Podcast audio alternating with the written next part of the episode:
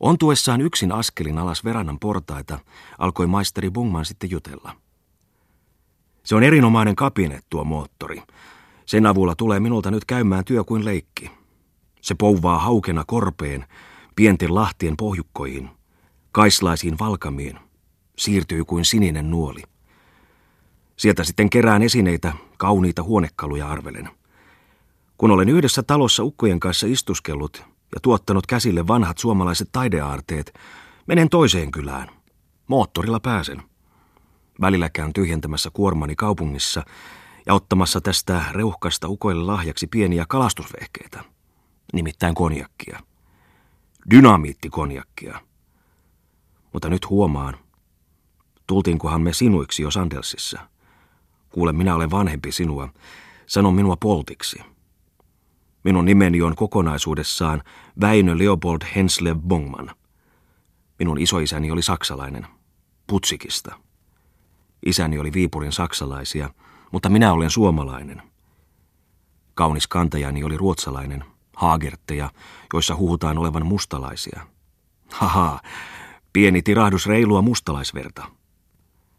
Täältä koulusta lähdettyäni siirryin Ouluun. Minussa on pohjalaisvaikutteita. Kun on kerran lähtenyt pohjanmies, hän ei leppyä voi, ei väistyä voi, laulaa runoniekka. Ja nyt minä olen lähtenyt tänne, Helsingistä, jossa olen elänyt kaiken ylioppilasaikani lukien kieliä. What kak, sanoo Ryssä. Koneinsinööriksi, arkkitehdiksi, aikojen sanomalehtimieheksi. Ja viimeksi viettänyt päiväni Kalevalan ja teosofian tutkiskelmissa miesten kanssa ravintoloissa. Mutta ah, nyt en Helsinkiä enää siedä.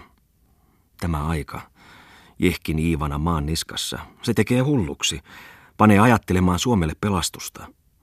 Minäkin olen herännyt. Nyt tiedän, mistä se pelastus on etsittävistä. Omasta voimastamme. Lähden korpeen, siellä on turva. Oikeissa vanhoissa suomalaisissa aatteissa, salaviisaudessa, joka on kätketty Kalevalaan. Ja varsinkin loitsuihimme olen minä huomannut. Kuulepas tätäkin loitsua, eli suutatusta, kuten sitä sanotaan. Kyllä tiiän kissan synnyn, nenä neittä, pää jänistä, häntä hiien palmikkoa, muu ruumis muuramia. Se on psykologinen vertailu naisen ja kissan välillä. Ja muitakin suutatuksia niissä runoissa on. Teosofiaa, joka todistaa rotumme ikivanhuudesta. Voimme ylpeillä, että olemme vanhemmat kaikkia muita kansoja.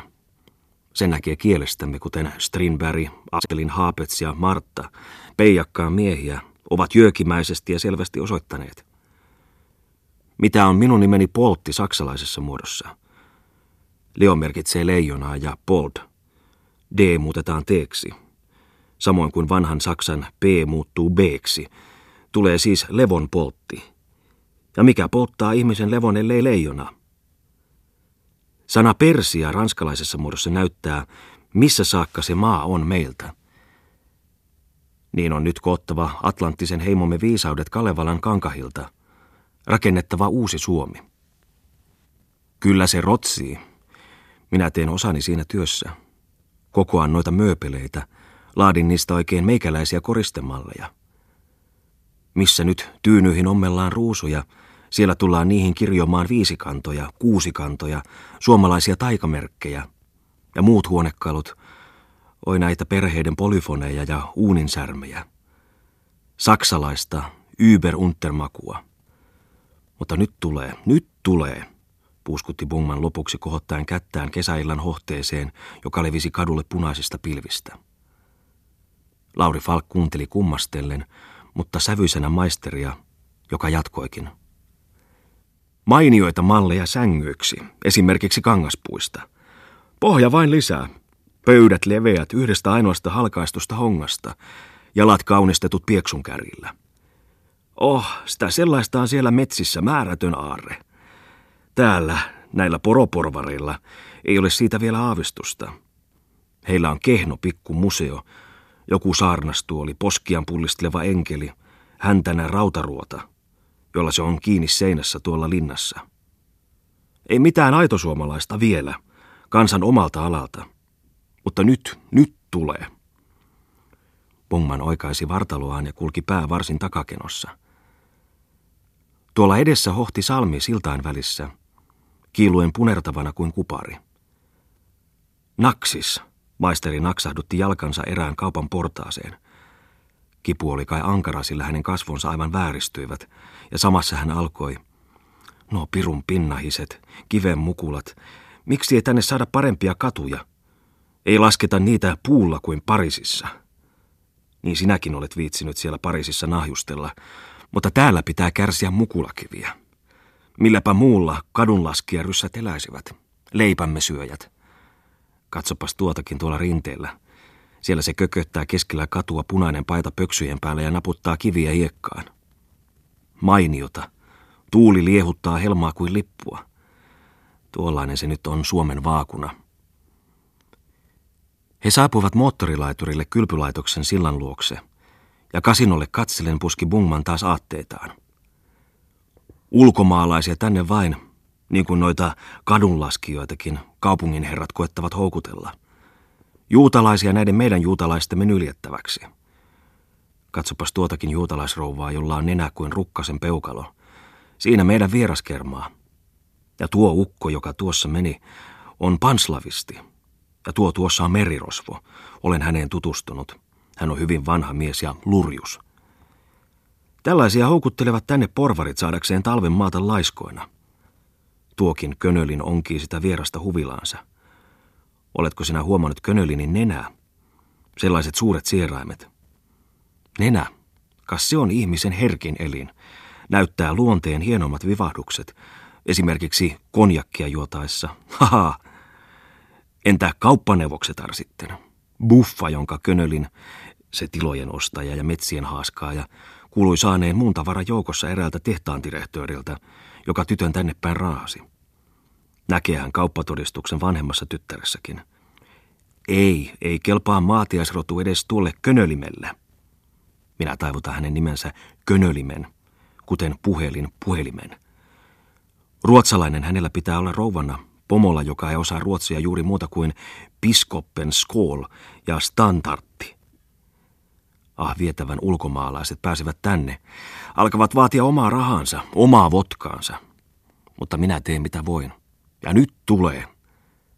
Mutta eikö se moottori jo ala tulla? Pungman tirkisteli ruskeen silmin salmelle päin, jonka vesi välkkyi nyt ruskon tulisessa hohteessa. Kuuman päivän jälkeen nousi salmelta suloista ja rauhoittavaa kosteutta.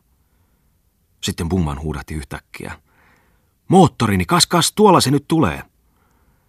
Ja hänen ontumisensa sai iloisen ja hypähtelevän tahdin. Mutta sitten hän virkkoikin pettyneenä. Ei, ei se ollutkaan se, vain juutalaisia soutelemassa. Mutta nyt se ainakin tulee. No eikös kulikin nopeasti, keula vaahdossa kuohuu. Minkä minä panen sille nimeksi? Joukahainen. Mutta minnekä se nyt laskee? Eikö monttööri ymmärtänyt, että minä tahdoin sen tähän? Hohoi, tänne minun moottorini, huusi hän ja viuhtoi kättään. Ei se ollut vieläkään hänen moottorinsa. Mahonkia tämä oli, sanoi Bungman. Amerikkalainen malli, rumakin. Mutta missä se minun viipyy? Nuokin soittavat tuolla kasinolla torvilla, läpi pääni läylentävät. Täytyy tanssittaa noita 300 kilon juutalaismammoja. Kaikkialla täällä on melua. Venäläiset polittavat ikkunani alla yöllä. Idi, mujik, huutavat koiriaan. Ah, korpi kaunis. Näin ontui Bongman kaiken iltaa laiturilla. Tähystellen ja luulen, että jokainen venhe, jokainen pursi ja moottori olisi ollut se hänen. Mutta ei se moottori tullutkaan, ja odotus täytyi heittää. Bungman sanoi, Äh, mennään kasinolle, otetaan punssia. Sinä, signore, tulethan luokseni yöksi. Minä olen totta sanoen tästä hiukan hermostunut. En voi nukkua. Tulethan luokseni lepäämään. Lauri Falk myöntyi, vaikka yörauhan toiveet mahtoivat ollakin vähäiset. Kun hän sitten myöhään palasi Bungmanin kanssa kaupunkiin, huomasi hän Könölinin tyttöjen ikkunan ohitse kulkiessaan Svean seisomassa avatun ikkunan takana. Niin sievästi kätkössä, että seisojaa tuskin huomasi, katselemassa hiljaiseen kesäyön. Silloin Lauri Falk jäi Bungmanista hiukan taaemmaksi, Hän poimi puistosta muutamia nuoria narsisseja ja asetti ne ikkunalle, jonka läheltä Svea jo kuitenkin oli kadonnut.